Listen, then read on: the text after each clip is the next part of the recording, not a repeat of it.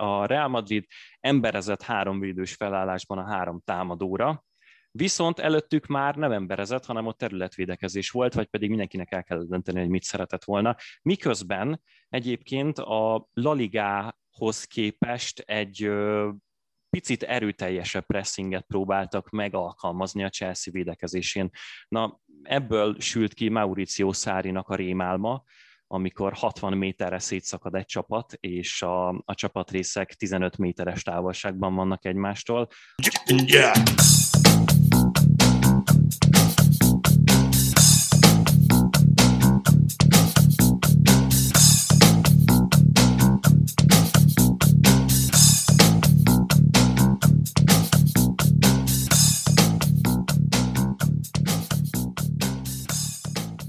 Sziasztok, ez itt az ittera huszonnégy pont hu focis podcastja, én Kele János vagyok, és ezúttal nincs itt mellettem Kálnoki Kis Attila, aki jól megérdemelt szabadságát tölti, innen is kellemes pihenést kívánunk neki, sőt a pótlásáról sem intézkedtünk, illetve hát intézkedtünk a pótlását, illetően csak aztán az élet elsodort ezeket a terveinket is, úgyhogy ketten fogunk beszélgetni Vályi Bence, a Spíler té vé szerkesztője társaságában a mögöttünk hagyott hét európai kupamérkőzéseiről. Szia, Bence! Sziasztok, szia, hellóka! Kezdjük a végéről, túltetted így már magadat a Róma emlékezetes, újabb emlékezetes manchesteri performance-en. Nem kellett uh, túlságosan túltennem magamat, mert megszoktam, úgyhogy ez ilyen casual business volt. Na igen. A Róma szurkolóknak, hogyha kimegyünk Európába és elhagyjuk Olaszországot, akkor ez, ez így teljesen standard eset, hogy nagyon csúnyán köszönünk el a, a szintértől, úgyhogy... És most legalább nem egy hétre mentetek Manchesterbe, mert arra is volt már például, mondjuk te akkor még szerintem szemtelenül fiatal lehettél, nagyon-nagyon fiatal, még én is nagyon fiatal voltam akkor. Uh, annyit háttérnek, ugye mi Bencével viszonylag régóta ismerjük egymást, ezért ez a kicsit intim pistáskodós kezdés.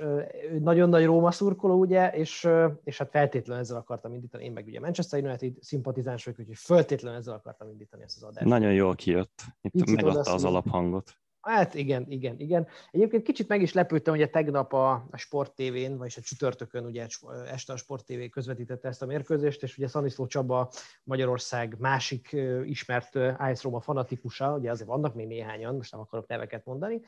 Szóval, hogy ő nagyon, ő, ő, ő számomra meglepő módon megviselte ez a, ez a kiütéses vereség, bár ugye tény, hogy a Róma kettő egyre vezetett még a félidőben, és onnan lett kettő hat, tehát a, a történések ilyen dinamikája az valóban lehetett egy kicsit sokkoló vagy meglepő, de hát, hogy ő tényleg úgy, legalábbis nekem úgy tűnt, hogy őt megviselte ez a nagyarányú vereség, és én meg úgy gondolkodtam erről, hogy hát a Róma drukkereknél ez part of the package, tehát ez benne van a pakliban olykor, hogy...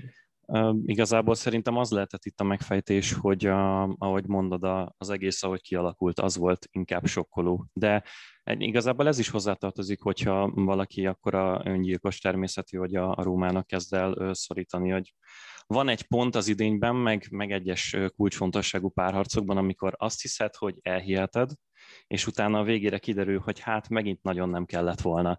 És, és valahogy ez volt itt is. De a, tehát ez zseniális, hogy gyakorlatilag a Róma tartalékolt és rotált az elmúlt három hétben a bajnokságban erre a párharcra, mert hogy azt gyakorlatilag el lehetett engedni, és a, az Európa Liga az egyetlen megfelelő szintér, hogy ki lehessen jutni a Bajnokok Ligájába. Ennek megfelelően ötven perc után most a sérülésektől ide vagy a sérülésnek oda sikerült. Hogy mondjam ezt szépen és kulturáltan, leesni, elesni, tehát fizikailag teljes mértékben összeomlani. Igen, sokkoló volt a, a különbség ebből a szempontból is a két csapat között, miközben egyébként a Manchester United meg az a csapat, hogy talán most már nyolc vagy kilenc játékos van, aki ötven mérkőzés fölött játszott ebben a szezonban, minden sorozatot figyelembe véve, ami egészen sokkoló, és majd érdemes lesz egyébként ezeket a játékosokat a nyári Európa-bajnokságon megfigyelni, hogy tudnak-e, akarnak-e lépni még egyáltalán. Ehhez képest az az erőfölény, főleg fizikálisan, ami kialakult a második félidőben, az egészen sokkoló volt a United javára egyébként, engem legalábbis meglepett. De jó, igazából ez... azért volt, bocsánat, csak még Pont. annyi, hogy, hogy ezek már sokat szóra fordult elő itt az idei szezon során, amit lehet, hogy egy picit fokoz ez a, ez a durva menetrend, meg a Covid miatti elcsúszás, de ahogy a spanyol, meg az olasz csapatok is sokszor lebőgtek, és tényleg nem a milyen tankönyvi, szótári dolgokat mond fel az ember, hanem tényleg az volt, hogy fizikailag, tempóban, futásban, ezekben maradtak le egyszerűen annyira, hogy a, a meccsek végére már ilyen elképesztő különbség volt a, a két rivális között is. Ez a Rómára is igaz, meg a, a Manchester United ezt eljátszotta már két körrel ezelőtt a Sociedad ellen is, úgyhogy ilyenkor egy picit kijönnek a bajnokságok közötti differenciák. No igen, és akkor beszéljünk a Bajnokok Ligájáról, amit ugye úgy szoktak fordítani, és főleg itt a Bajnokok Ligája végjáték a környékén, hogy ami megmutatja a ligáknak ugye az erejét, hogyha éppen nincs angol a legjobb négy között, akkor mindenki elkezdi temetni a Premier League-et, hogyha házi döntő van, akkor itt mindenki angol dominanciáról beszél, ugye két évvel ezelőtt mind a két európai kupában angol házi döntőt rendeztek, és hát úgy alakultak a héten az események, hogy ez akár idén is előfordulhat. Aztán ugye tavaly ugye két francia és két ö, német csapat volt a legjobb négy között a bé el-ben, akkor ezt lehetett narratívaként értelmezni a sorozattal kapcsolatban, de hogy ebben vajon van-e bármi valóság, vagy van-e bármi alapja ezeknek a feltételezéseknek, az egy jó kérdés szerintem. Nem tudom, hogy ezek a, az elődöntők milyen választ adtak ezekre a kérdésekre. Szerintem helyek közül azért adtak választ. Menjünk végig gyorsan az eredményeken. Ugye az első mérkőzést, vagy az első elődöntőt azt a Real Madrid és a Chelsea játszotta, és egy-egyes döntetlennel ért véget a találkozó Madridban, úgyhogy az idegenbeli gól miatt a Chelsea-t talán mondhatjuk most már valamennyivel esélyesebbnek a döntőbe jutásra, ugye Löw Zsolt és Thomas Tuchel csapata, a másik ágon pedig a Paris Saint-Germain hazai pályán kikapott a Manchester City-től kettő egyre, így ott egyértelmű, hogy a manchesteri csapat van lépés előnyben. Meglepette valamelyik eredmény, vagy melyik mérkőzésnek a képe, dinamikája volt az, ami számodra esetleg nagyobb érdekességgel szolgált? Összességében egyik sem lepett meg. Az, ahogy a Manchester City elkezdte a, az első fél időt, és ahogy igazából azon a mérkőzésen az első negyvenöt perc lefolyt, az azért megdöbbentő volt egy picit, de igazából ott is helyreállt a rend, hogy úgy mondjam, a második játék részre, de egyébként összességében nagyjából ezt várta az ember. Tehát a, a Chelsea-n is volt az első időszakban egy kicsit meglepő futás, arról majd biztos fogunk beszélni. Um, ott azért ahhoz képest, amit az előző párharcok alapján következtetett az ember, egy ilyen lerakjuk a buszt egymás kapuja elé, és akkor kapjál a labdát középen, aki szeretné típusú meccset, attól azért különbözött az, ahogy ott az első nagyjából huszonöt perc fél órában focizott a Real és a Chelsea, de egyébként szerintem a, a négy csapatnak az erősségét tekintve nagyjából ez a Real is. Hogy melyik okozott inkább érdekességet, az a Manchester City volt, de mondjuk én nekem Guardiola szintén ilyen nyilvánosan bevallottan Lieblingem, úgyhogy lehet, hogy csak emiatt volt. Szerintem is a City mérkőzése volt egyébként érdekesebb, mégpedig ugye azért, mert Pep Guardiola most nem azt csinálta, amit általában a Bajnokok Ligája egyenes kieséses szakaszában szokott, vagy legalábbis egyfajta eposzi jelzője lett az utóbbi éveket tekintve az, hogy ő mindig valami váratlant húz ezeken a mérkőzéseken, és mindig valami olyan felállással látszólag kísérletezik ezeken a fontos mérkőzéseken, amelyek aztán hát vagy bejönnek, vagy nem, de az eredmény szempontjából az utóbbi időszakban azért inkább azt lehetett mondani, hogy valahogyan a továbbjutás, vagy a döntőig menetelés az nem jött nekik össze. Volt olyan párharc az elmúlt években, és itt a Bayernes időszakát is citálhatjuk, amikor hát sokkal jobban játszott a csapata, és a játék képe alapján ugye akár simán is mansírozhatott volna tovább, mégis kiesés lett a vége, aztán volt olyan is, amikor tényleg le voltak tolva a pályáról, mint például Liverpool ellen néhány évvel ezelőtt. Ez az összecsapás ebből a szempontból különleges volt, mert igazából azt tette föl a pályára Guardiola, ami az egész évben működött, vagy működni látszott. Annyiban volt talán egy kis variálás, hogy ugye a Chelsea elleni ef á kupa elődöntőt követően ez a dupla hatost, amire egyébként sem nagyon volt jellemző, tehát hogy két védekező középpályással biztosítson a pálya közepén, ezt elengedte, és ugye Fernandinho helyett Gündoğan került a csapatba, de ez leszámítva nem nagyon volt komolyabb innovációi meglepetés az ő kezdőcsapatában, sőt az egész mérkőzésen mindössze egyet cserélt. Ehhez képest a mérkőzés elejét kifejezetten dominálta a Paris Saint-Germain, amikor ugye előnybe is került, és hát ugye a másik fél időben a fordítás, ami végül összejött a Manchester Citynek, az is két úgynevezett talált góllal jött össze, ami nem feltétlenül következett a játék képéből sokak szerint. Te erről mit gondolsz? Hát nagyon-nagyon sok mindent mondtam most egyben, úgyhogy ezt majd szét kell szálazzuk, de igen, szerintem lehet, hogy itt meg kéne keresni a címet még a nagyjából az adás elején, és ez a döntsék már, nem akarom én adni, csak kérdezek, hogy, hogy döntsék már az emberek, hogy Igen, hogy, hogy mit szeretnének az, emma, az emberek Guardiolától. Tehát, hogy csak akkor lesz gyakorlatilag legalizálva az ő továbbjutása, ne talántán tegyük fel, hogy a Bajnokok Ligája győzelme a Barcelona után egy újabb csapattal, hogyha ilyen nyolcvanöt százalékos labdabirtoklás mellett huszonnégy lövésből tizenhat kapura megy, és összegyűjtögetnek hat iksz gét, szétdominálják az ellenfelet, és lerugdalják őket a pályáról, miközben még Guardiolának valami különlegeset is kell hoznia, tehát mondjuk legyen Kyle Walker a középcsatár, és lőjön egy mester hármast. Vagy pedig akkor engedjük neki, hogy azt, amit igazából reklamáltak az emberek az elmúlt években, azt végül hosszú idő után megcselekedje, ahogy azt megtette, és így menjenek tovább. Mert hogy igazából szerintem ez történt, amit te is mondtál.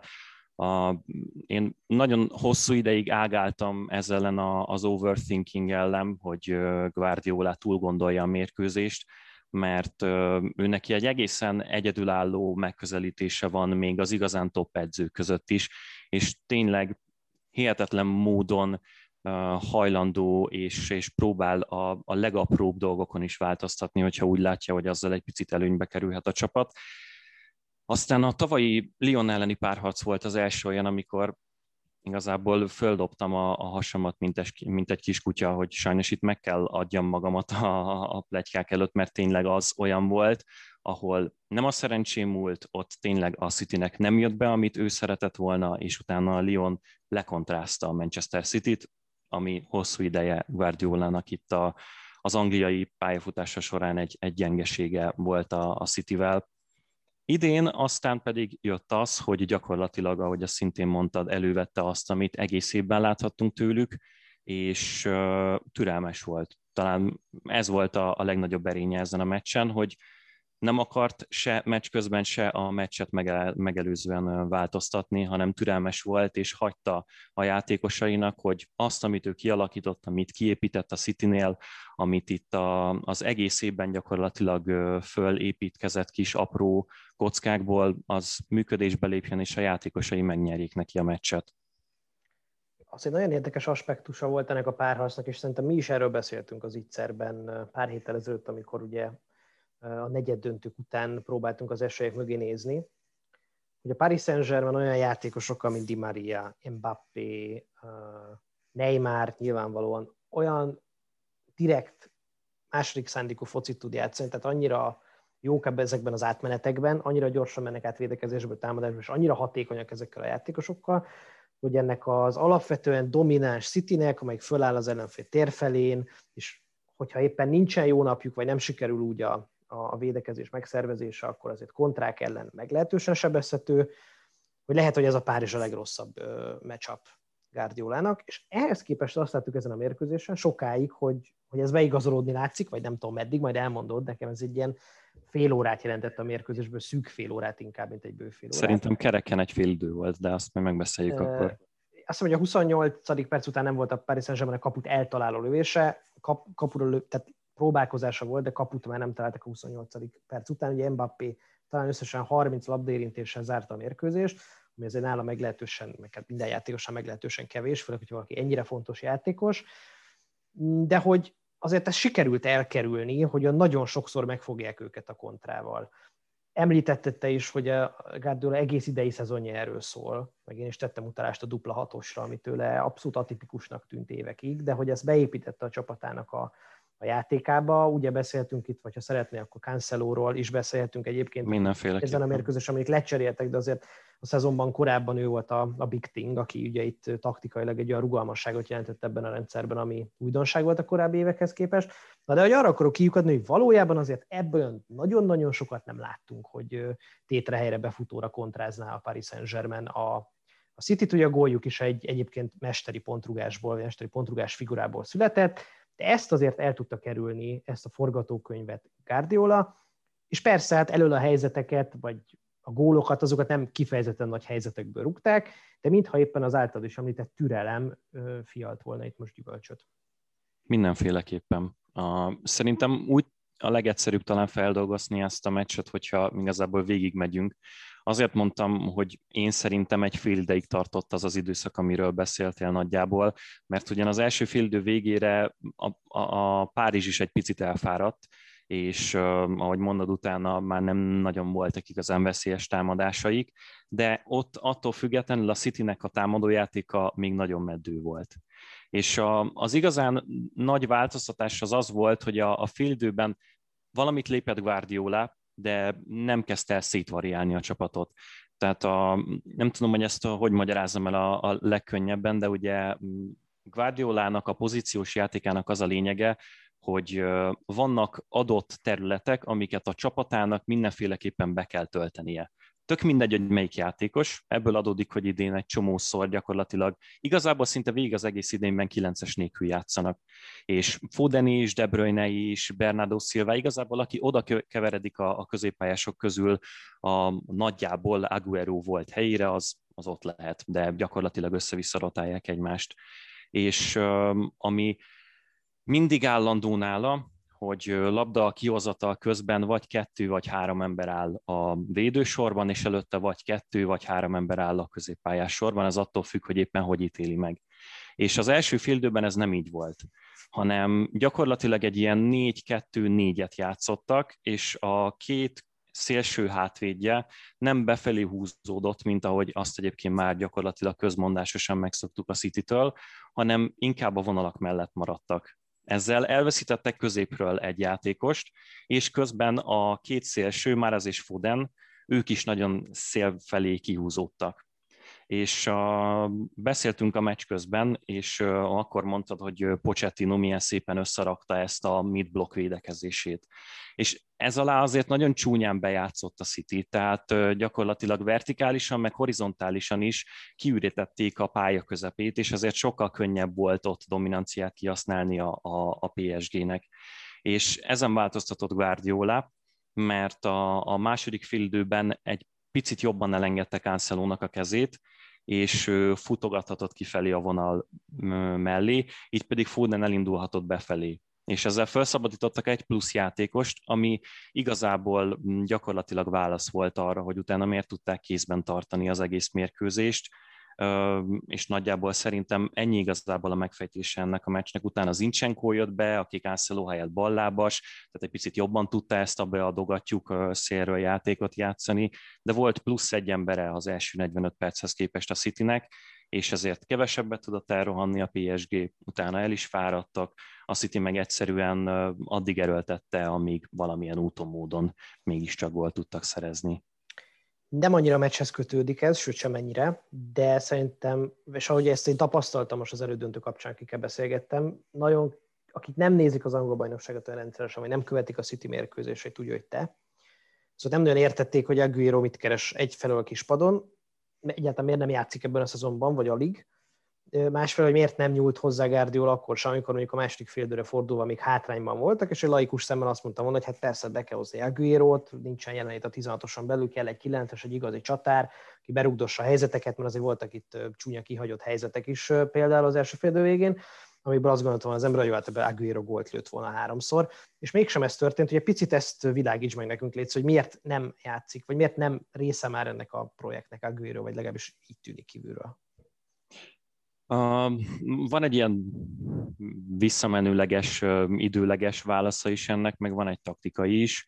Uh, Agüero hosszú ideig sérült volt, és egész egyszerűen szerintem Guardiola elkezdett valamit építeni az idény elején, amit, ahogy mondtam, így igazából összerakosgatott kis elemekből mostanra. És nagyjából mostanra jutott el addig a csapatig szerintem, ami tud támadni, de kellően pragmatikus ahhoz, hogy a bé el-ben tovább mehessen. Magától is működik a bajnokikon, mondjuk, hogyha sokat kell rotálni a, a játékosokban, akkor is el tudnak kocogni, de, de mégis azért lehet benne apróságokat változtatni. Egy ilyen nagyon jó összetétele jött össze a Citynek a taktikájának, és ebből kimaradt Agüero, és nem nagyon próbálta meg visszailleszteni. Ez már a taktikai része a, a válasznak, hogy miért nem próbálta meg visszailleszteni. Szerintem sokkal kiszámíthatatlanabb a City, és ezt ő is így gondolja. Ez az egyik, amit mondtam szintén, hogy Foden, De Bruyne, Mahrez is játszott a pé el-ben ilyen hamis kilencest, Bernardo Silva, gyakorlatilag a teljes támadósor megfordult már ott, és az, hogy nem egy állandó ember van középen, hanem változik meccs közben is, hogy kikeveredik oda, és Guardiola is tud vele váltogatni, akár meccsen belül, vagy fordulóról fordulóra, hogy kit szeretne középen látni. Ez egyszerűen kiszámíthatatlanná tette a Cityt.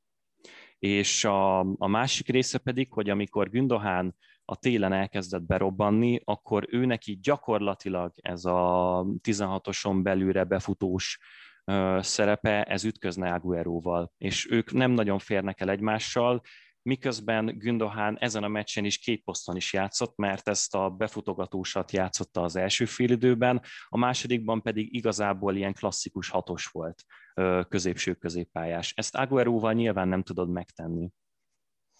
Abszolút, ugye én éppen ezt kerestem ki közben, hogy jól emlékszem, hogy Gündoğan ennek a csapatnak a házigól királya. És azt hiszem, hogy igen. Ő az egyetlen, hogy őket tíz gól fölé jutott ebben a szezonban a Cityből. Ugye van már ez, és Sterling kilenc-kilenc találta, Gabriel Jesus nyolccal, Phil Foden héttel, de Gündoğan tizenkettővel vezeti a házi gólövölést, tehát amit azért szerintem se tem, sem, te sem, senki más nem gondolt volna tavaly ilyenkor, hogy képes ilyen innovációra a támadó játékot illetően Pep Guardiola. Egy picit a másik oldaláról is beszéljünk ennek a mérkőzésnek, Maurizio Pochettino és a Paris Saint-Germain kapcsolat, azért őt kimondva, kimondatlan azért hozták, hogy bé el-t nyerje, még ha nem is idén. És azt is tudjuk, hogy Pochettinónak nagyon nagy szüksége van arra, hogy legyen egy előszezonja készülni a keretével. Nem is feltétlenül csak azért, hogy a taktikát ki tudja dolgozni, mert főleg a labda elleni játékban, azt már ezen a meccsen is láttuk az első fél időben, amit te is említette, hogy ez a közepes blokja, ez egészen parádés volt sokáig ennek a, ennek a Paris Saint-Germainnek, de inkább azért, hogy a, hogy a pressing, a letámadás összeálljon, meglegyenek ennek az erőnléti alapjai. Ezt, amikor őt a Spurs-től elküldték, akkor nagyon sokan elmondták, hogy milyen, milyen rengeteget követelő a játékosoktól. Fegyelmezettségben, figyelemben, mennyire kötöttek ezek a szerepek, amiket ő egyes emberekre ráoszt, és hogy milyen komoly fizikális munka van e mögé téve, és hogy ez öt év után elfáradt ebben ez a kapcsolat óhatatlanul. Most a Paris, Paris Saint-Germain nem volt erre lehetősége, hogy ilyen edzésmunkát villancson, egyáltalán ideje sem volt rá, tehát egyszerűen nem, nem, nem olyan ennek a szezonnak a dinamikája, ez belefért volna, és ennek azért látjuk a francia bajnokságban a buktatóit, ott azért a Paris Saint-Germain játéka hát messze van, nem is hogy a szemed gyönyörködtetőtől, de a hatékonytól és az eredményestől is. Ehhez képest itt a bé el-ben sokáig úgy tűnt, hogy ő átlépheti azt az árnyékot, amit Thomas Tuchelnek nem sikerült például tavaly. Thomas Tuchel ezt átlépte máshol, bocsánat. Más. igen, igen, igen, abszolút. abszolút. Na, szóval arra akarok kiukadni, hogy hogyan látod ezt a párizsi projektet. Pochettinónak mennyi ideje lesz itt arra, hogy, hogy nyerjen valamit. Neki edzőként is nagyon fontos lenne szerintem, hogy nyerjen valamit, és ugye ez nem a francia bajnokság lesz, ami az ő megítélését ebben a formában meg fogja fordítani, meg nem a francia ligakupa, meg kupa, meg nem tudom mik, hanem nyilván a bajnokok ligája. Én pont ezt akartam előni, hogy az a ligakupa az már becsúszik. Igen. Szerintem az ő megítélését nem ezt fogja megfordítani, vagy átfordítani. Ugyanakkor közben meg hát itt Mbappé, Neymar szépen pörgeti és számolja az éveket, és lehet, hogy Mbappénak van még sok, de Neymarnak már nem olyan sok feltétlenül, és ők azért nyerni szeretnének valahol bajnokok ligáját. Hogyan látod ezt az ellentmondást? Válaszolok mindjárt, csak egyet vissza szerettem volna kérdezni, hogy azt mondtad egész pontosan, hogy látjuk, hogy a, a francia bajnokságban milyen a pé es gé. Én inkább arra céloznék, hogy te mit nem látsz a pé es gé-ben, mert hogy gyakorlatilag a Pochettino focinak egy tényezője, egy eleme, bármilyen látszik-e a pé es gé-n? Megmondanád, de hogyha nem tudnád, hogy Pochettino az edzője, hogy Pochettino az edzője? Ez nagyon érdekes, a francia bajnokikat, bár előre bocsátom, hogy nem néztem az összes francia bajnokiát a Paris Saint-Germainnek. Szabó Krisztóf nagyon szigorúan nézne. Nagyon szigorúan nézne, de azért igyekszem tájékozódni például tőle, vagy másoktól, akik, ugye ez nekünk is van közös ismerősünk, aki közvetít és francia bajnokságot, úgyhogy tőle informálódunk. Ott nem hiszem, viszont ez a mérkőzés, éppen a City elleni meccs, az olyan volt, aminek az első, mondjuk úgy, hogy fél ideje, de nekem főleg az első huszonöt-harminc perc, az kísértetiesen emlékeztetett a korábban általam rengetegszer látott Spurs City-kre a Premier League-ben, amikor ugye Pochettino még a Tottenham edzője volt, Guardiola pedig a Cityt vezette már a Premier League-ben, és azért ők elég sokszor összecsaptak, és a játékképe az ahhoz, az ahhoz látotthoz, amit itt az első húsz-huszonöt perc hozott, ahhoz nagyon-nagyon hasonlatos volt. Talán annyi, hogy még veszélyesebb volt kontrákból az a, az a Spurs, mondjuk Sonnal, vagy Lucas Mourával, vagy Kénnál, vagy Dele Allival még a korá, korai időszakban. Ott volt az első ilyen momentum, amikor azt mondtam, hogy jó, itt, itt most talán fölismerném, hogy ez egy Pochettino csapat, mert mondom, korábban nagyon sok egymás elleni meccsüket láttam, de egyébként a francia bajnokságban nem, mert hát nyilván ott mást is kell játszani, tehát ott egy dominánsabb játékot kell játszani, ami azért a Spurs-szel sem feltétlenül mindig ment, és sokszor volt az, hogy inkább Harry Kane-nek a klasszisa húzta ki a gödörből ilyen esetekben a, a tatanemet. Nem tudok semmiféleképpen ellent mondani, tehát én nekem is abszolút ez, a, ez a, amit látok a pé es gén. Időt biztos, hogy fog kapni, visszatérve a, a, az előző kérdésedre, tehát egész biztos vagyok benne, hogy szinte az egész következő szezont, hogyha valami óriási nagy baki nem történik, nem tudom, kiesnek a bé el csoportból, akkor azt meg fogja kapni. Az egy más kérdés, hogy vajon úgy, hogy é bé van, meg olimpia van, meg mindenféle nyári torna van, így lesz-e elég felkészülési időszaka neki itt a pé es génél, és nem tudom, mi volt még a, a kérdésednek a része? Igazából úgy elbeszéltük, volt, hogy... Igazából aha. ennyi volt, igazából ez volt a lényege, hogy én, az, én azonban egy kicsit féltem Pochettinót abban a mm. szempontból, hogy azért itt az, hogy bé el-t nyerjünk, egyrészt az rengeteg külső körülménytől is függ, végezhető rendkívül jó munkát a párizsi kispadon, és a végén bukhat el, tehát ez nincs ilyen szorosan sajnos, vagy nem sajnos összefüggésben azzal, hogy minden évben az a bajnokok ligáját, aki A, a legjobb csapat a kontinensen, B, akinek az edzője a legjobb munkát végzi a kontinensen.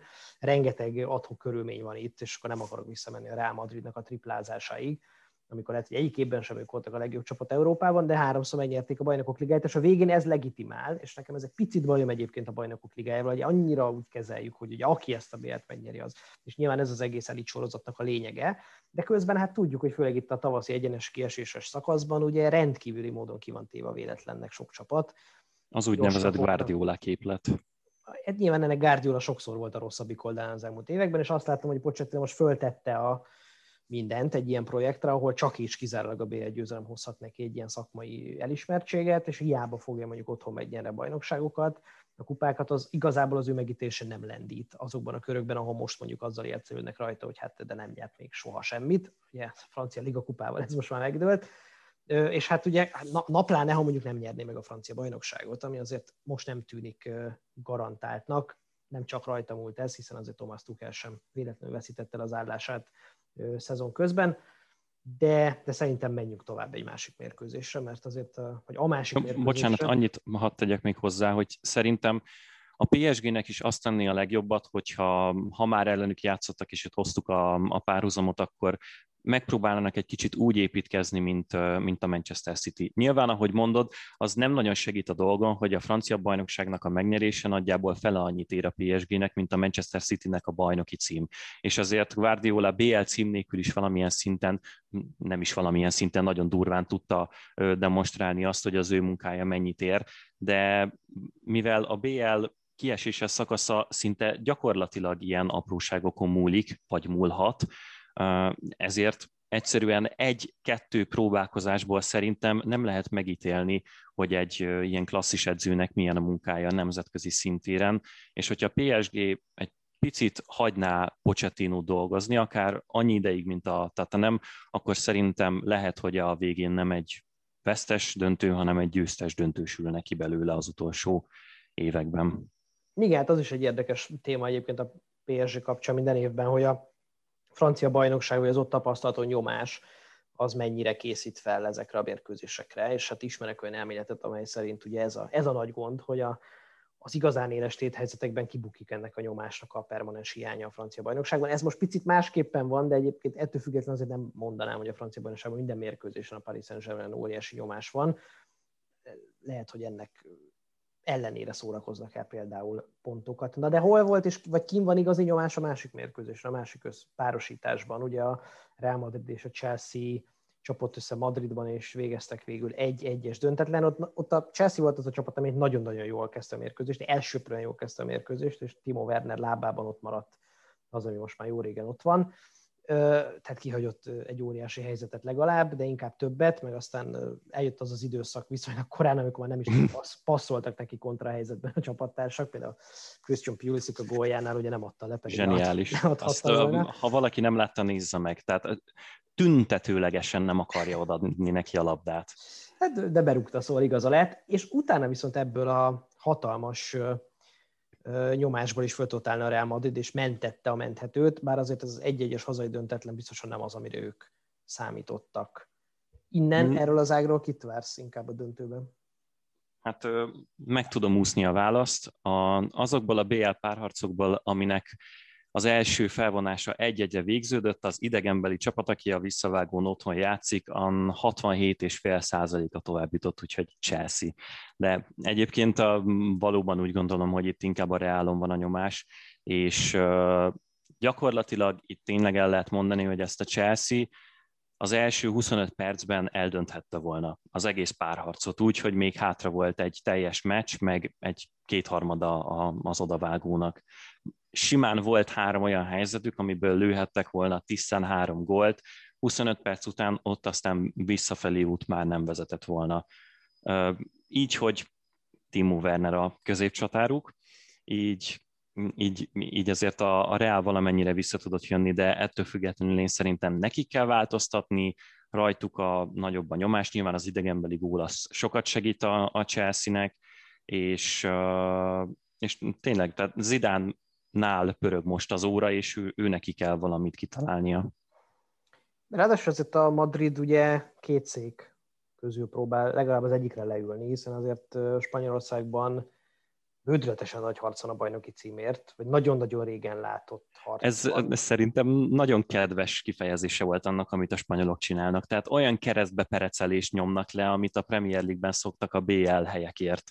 Tehát a Barcelona ugye elmehetett volna tegnap kettő ponttal, ehelyett sikerült kikapni úgy, hogy vezettek a Granada ellen. És a Sevilla a Súranóágon Forma egyes kifejezéssel élve már három pontra van az Atletikótól, tehát ott gyakorlatilag öt fordulóval a vége előtt négy csapat ö, az fog dönteni, hogy kibalfaszkodik kevesebbet, már bocsánat.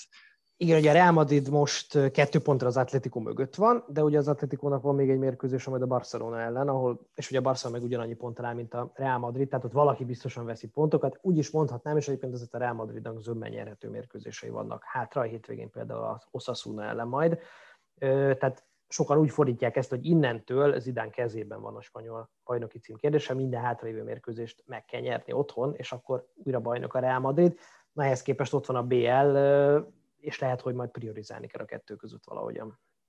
Akkor viszont szerintem érdemes a bajnoki címre rámozdulni. Tényleg a Reálnak egy picit könnyebb a sorsolása. Ezt nyilván a királyi gárda nem fogja bevallani és megvallani, hogy ők itt választani fognak, és a Bajnokok Ligája, ami ugye az ő kedvenc terepük, ezen bármit engedni fognak, de, de tényleg, tehát a,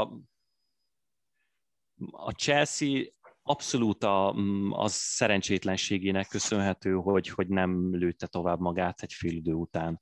A, az első huszonöt percben, hogy Zidane mit gondolt és mit miért csinált, azt nem tudom, hogy valaki meg tudja elfejteni.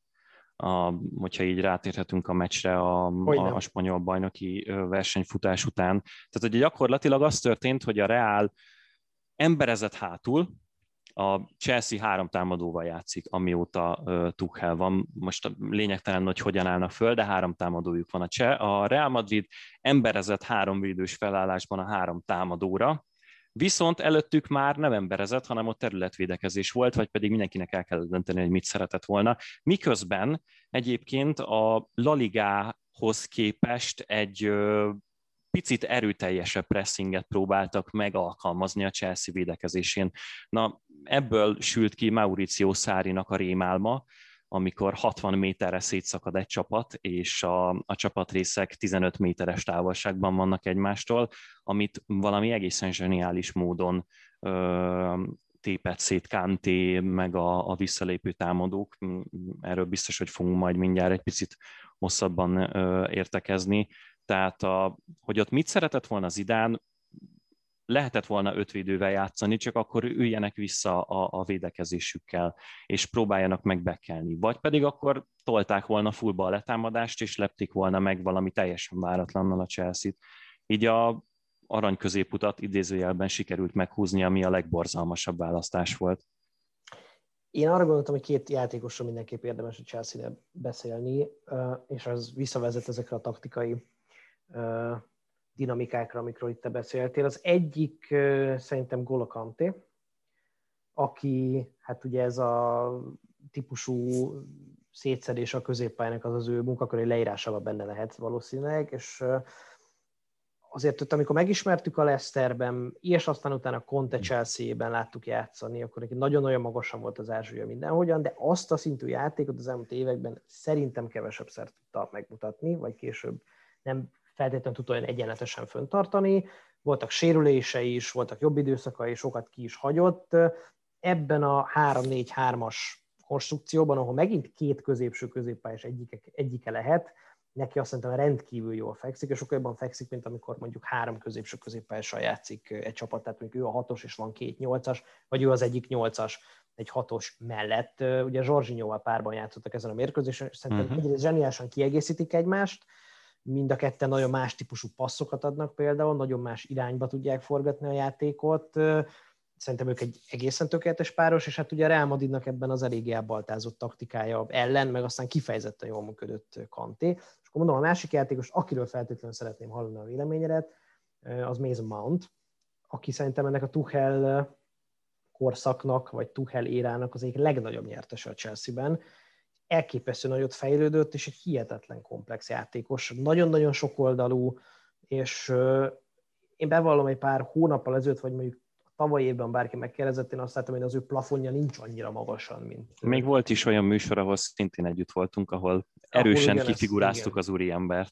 És én azt éreztem, hogy neki azért kicsit ez a saját nevelés, Frank Lampard párhuzam, szóval hogy szeretnék egy picit jobbnak látni a, a szurkolók, mint amilyen, és ebben nekem most nagyon határozottan meg kell szaggatnom a saját ruháimat, és hamut szórnom a fejemre, mert például amit ezen a mérkőzésen nyújtott, de amit még a Manchester City elleni mérkőzésen is nyújtott az ef á kupában, tehát olyan meccseken játszik sorban zseniálisan, ahol nagy tét van, nagyon komoly ellenfél, és neki taktikailag is fontos szerepe van, és ennek tökéletesen meg tud felelni. Egészen elképesztő volt, igen. A taktikailag tökéletesen végrehajtotta azt, amit Tuchel kért tőle. Tehát ő gyakorlatilag sokszor harmadik középpályás volt, ha úgy kellett, ha kellett, akkor támadó volt, és, és oda mozgott, ahova éppen ö, szüksége volt. Rengetegszer húzta ki a saját emberét, gyakorlatilag ezzel nyerte volna meg ott az első percekben a Chelsea a, a mérkőzést, hogy a védőket kihúzták, a középpályásaik, meg a szélsővédőik, meg akikkel nem embereztek a Reálnak a futballistái, ők megmentek be a helyükre, és mentek befelé, és Mount ezt pazarul csinálta gyakorlatilag hiba nélkül, és közben meg olyan technikai megoldásai vannak, a, a gól előtt az indítása, meg a, a labdavezetése, az tényleg élményszámba megy, és uh, sokat szorra mutatja meg az idén során ezt. Tehát igazi big match, big guy lett, A, aki, hogyha kell, akkor a, a nehéz pillanatokban abszolút hajlamos kihúzni a, a Chelsea-t a, a csávából, és például amikor Lampard munkásságának itt a, a Chelsea kispadján ö, vége lett, akkor az utolsó hetekben igazából Mount volt az egyetlen játékos, aki még valami formában levést mutatgatott a támadósorból. Sokszor ő hozta azokat a meccseket, amiket még éppen ott Lampard vezetésével tudtak hozni, és az, hogy utána megkapta Tuchelt, ez egyrészt, ezt nem tudom, nyilván ezt nem látja az ember, de lehet, hogy személyiségben is egy picit segített neki, mert el volt adva ő ugye ennek a tanárbácsi kedvencének, mert Lampard gyakorlatilag évek óta tutújgatta, előbb a Derbynál, aztán utána itt a, a Chelsea-nél is, és ebből ő valahogy kilépett, vagy inkább úgy mondanám, hogy fellépett, és ahhoz képest, hogy ő egy saját nevelési futballistája a Chelsea-nek, sokkal jobb formában játszik, sokkal kiegyensúlyozottabb formában játszik, és sokkal több mindenre tudja használni a Tuchel, mint a száz milliókért megvásárolt Ziyech, Havertz, Werner triót. El tudod képzelni Mount nélkül az angol válogatottat majd az é bén?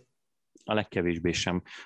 Pont nézegettem más miatt a, a statisztikáit, és az az elképesztő, hogy ő neki ezekben a shot creating actionökben, tehát ebben benne van a passz, a labdavezetés, a mindenféle megmozdulás a, a pályán, ezt számolgatják, ebben ő, ha jól emlékszem, harmadik legtöbbet gyűjtögette a top öt ligából, tehát nem a Premier League-ben, hanem a top öt bajnokság összes játékosa között.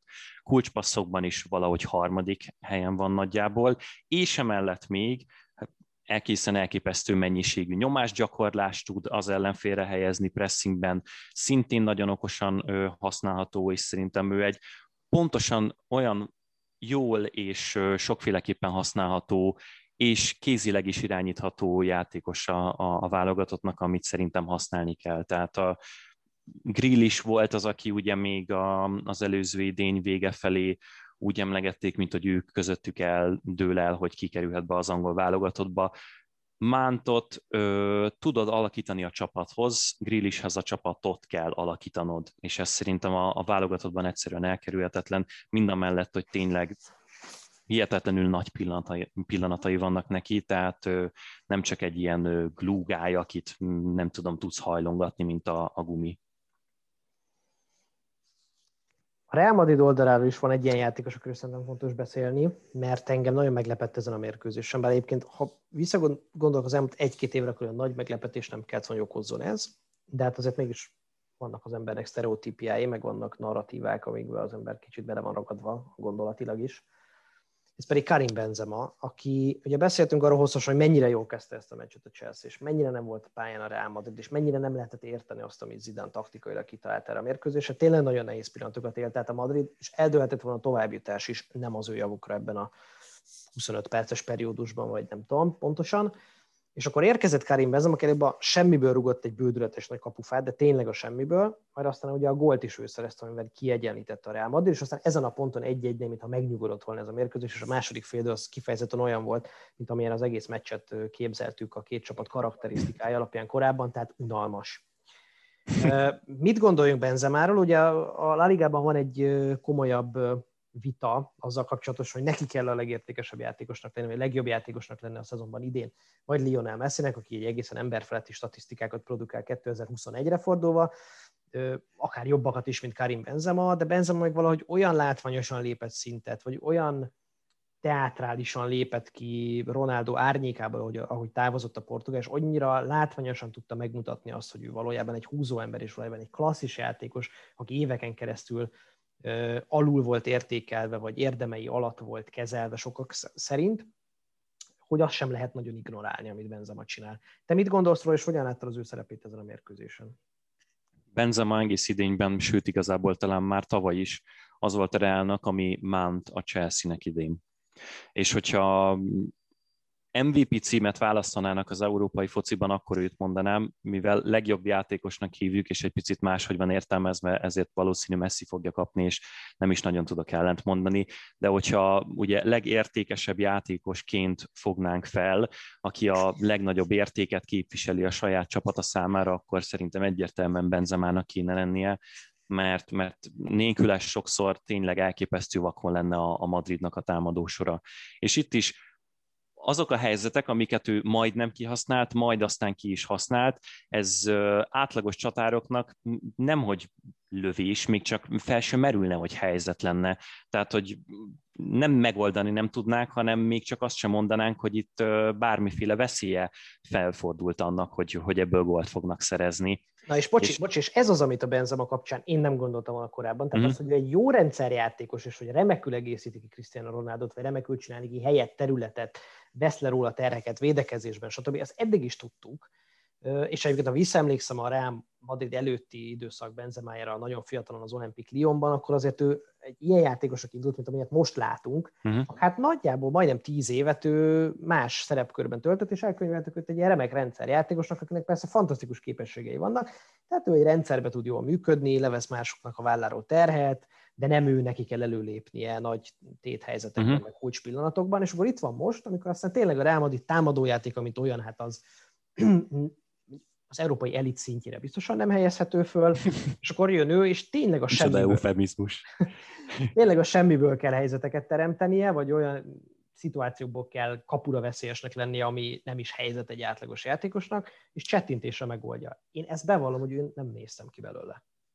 Van egy jó párhuzamom rá, és igazából vissza is tudunk kötni, vagy szerintem nagyon ül Cavani, akinek lehet, hogy a, a pályafutásának egy része elment Párizsban először Ibrahimovic árnyékában, aztán utána, amikor eligazolt a Neymar Mbappé duó Párizsba, akkor, akkor mögöttük, és most, minthogyha Manchesterben kiderülne, hogy egyébként ennek a fickónak valami egészen feldolgozhatatlanul nagy hatása van a csapattársaira, és a, a játékra, akár gólokban, akár mozgásokban.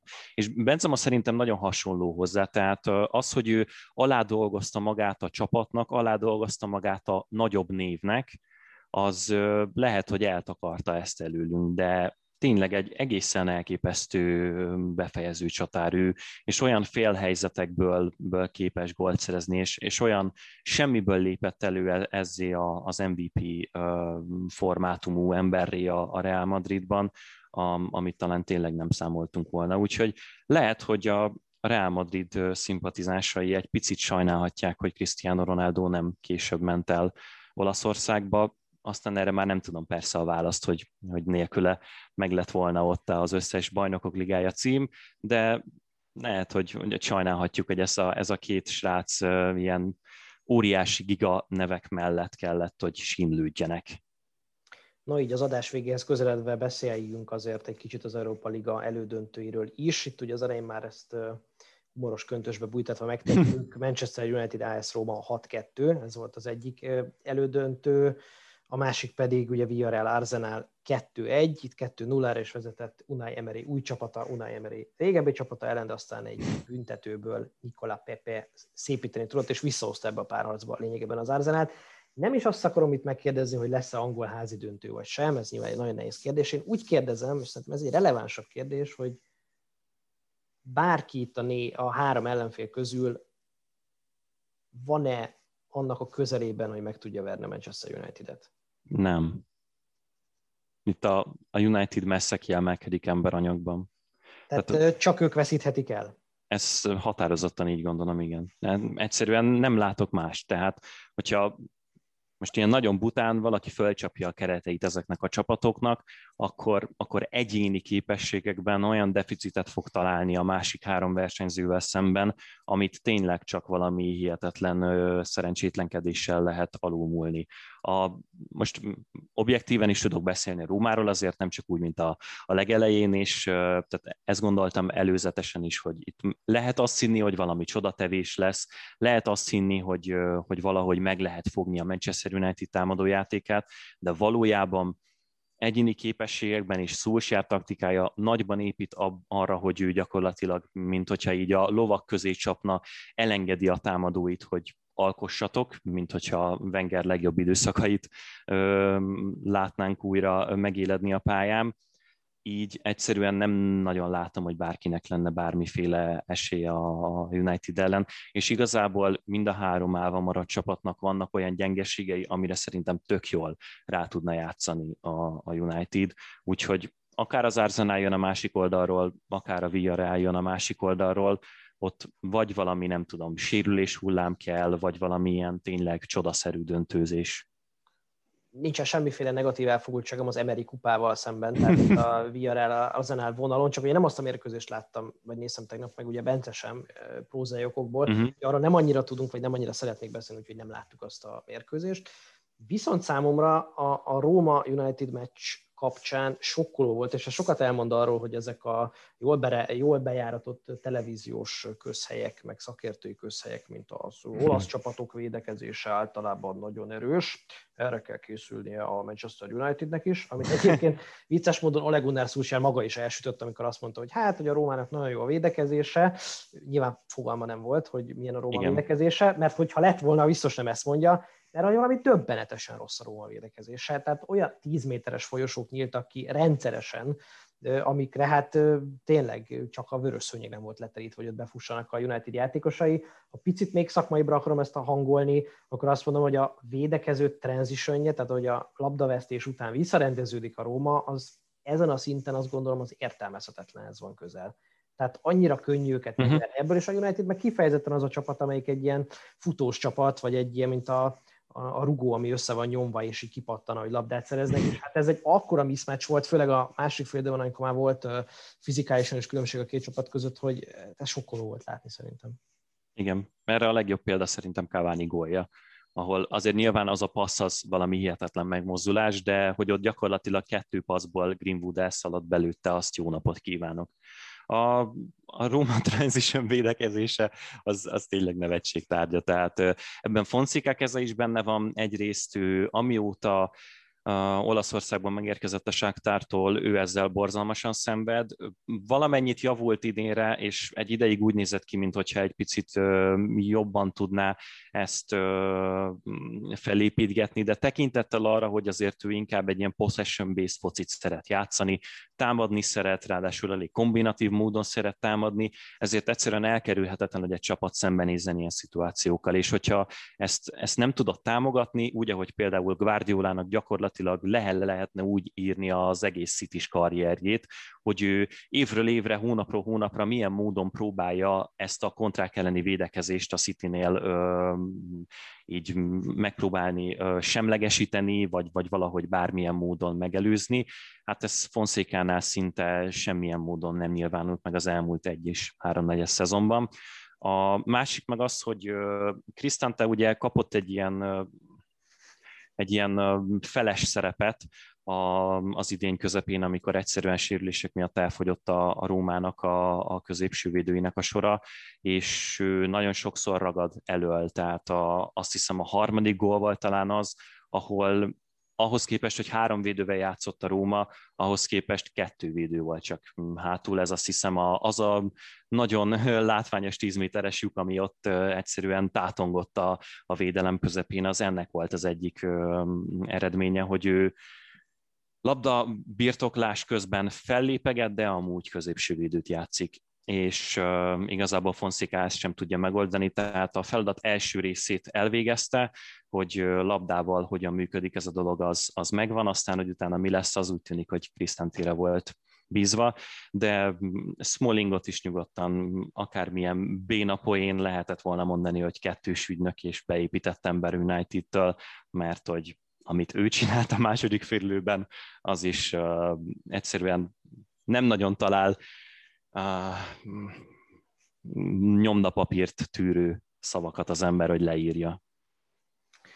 Hát igen, egy darabig számoltam, hogy hány gólva, gólban volt benne Smalling, aztán négynél vagy ötnél talán abba hagytam. Amit Azt így... hiszem a négy lesz a megfejtés. Négybe biztos, de ha nagyon akarom, akkor lehet, hogy öt egyébként körülbelül. Bence, szerintem várakozás fölött beszéltünk ezekről a mérkőzésről, majd időt terjedelembe, ugye megmondtunk az elén picit ilyet, vagy ketten mennyire tudunk megtölteni egy, egy adást tartalommal. Szerintem ebben nem volt hiba, de hát nyilván itt a hallgatói mindig a végső szó. Majd várjuk ezzel kapcsolatban a véleményeiteket. Köszönöm, Bence, hogy a rendelkezésemre állt, és akkor jó munkát neked, jó szerkesztést a hétvégére. Egyébként annyit talán mondjuk, hogy te a Spíler té vés angol magazinműsornak vagy a a felelős szerkesztője, tehát akik nézi a Britannia magazint, az Bence munkáját, ötleteit láthatja hétről hétre megvalósulni, úgyhogy gondolom lesz munkád.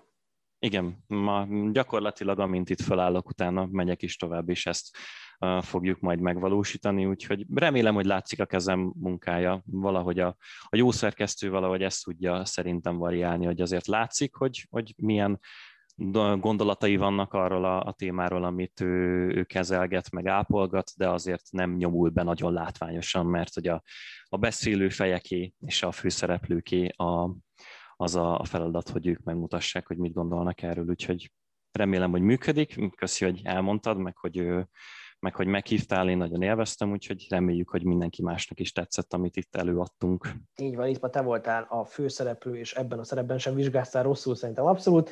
Köszönöm neked még egyszer, és köszönöm a hallgatóknak is, hogy velünk tartottak. Tegyék így majd a jövő héten, és mi jelentkezünk egy új zicserrel, új vendéggel, új témaköré szervezve. Sziasztok! Hello!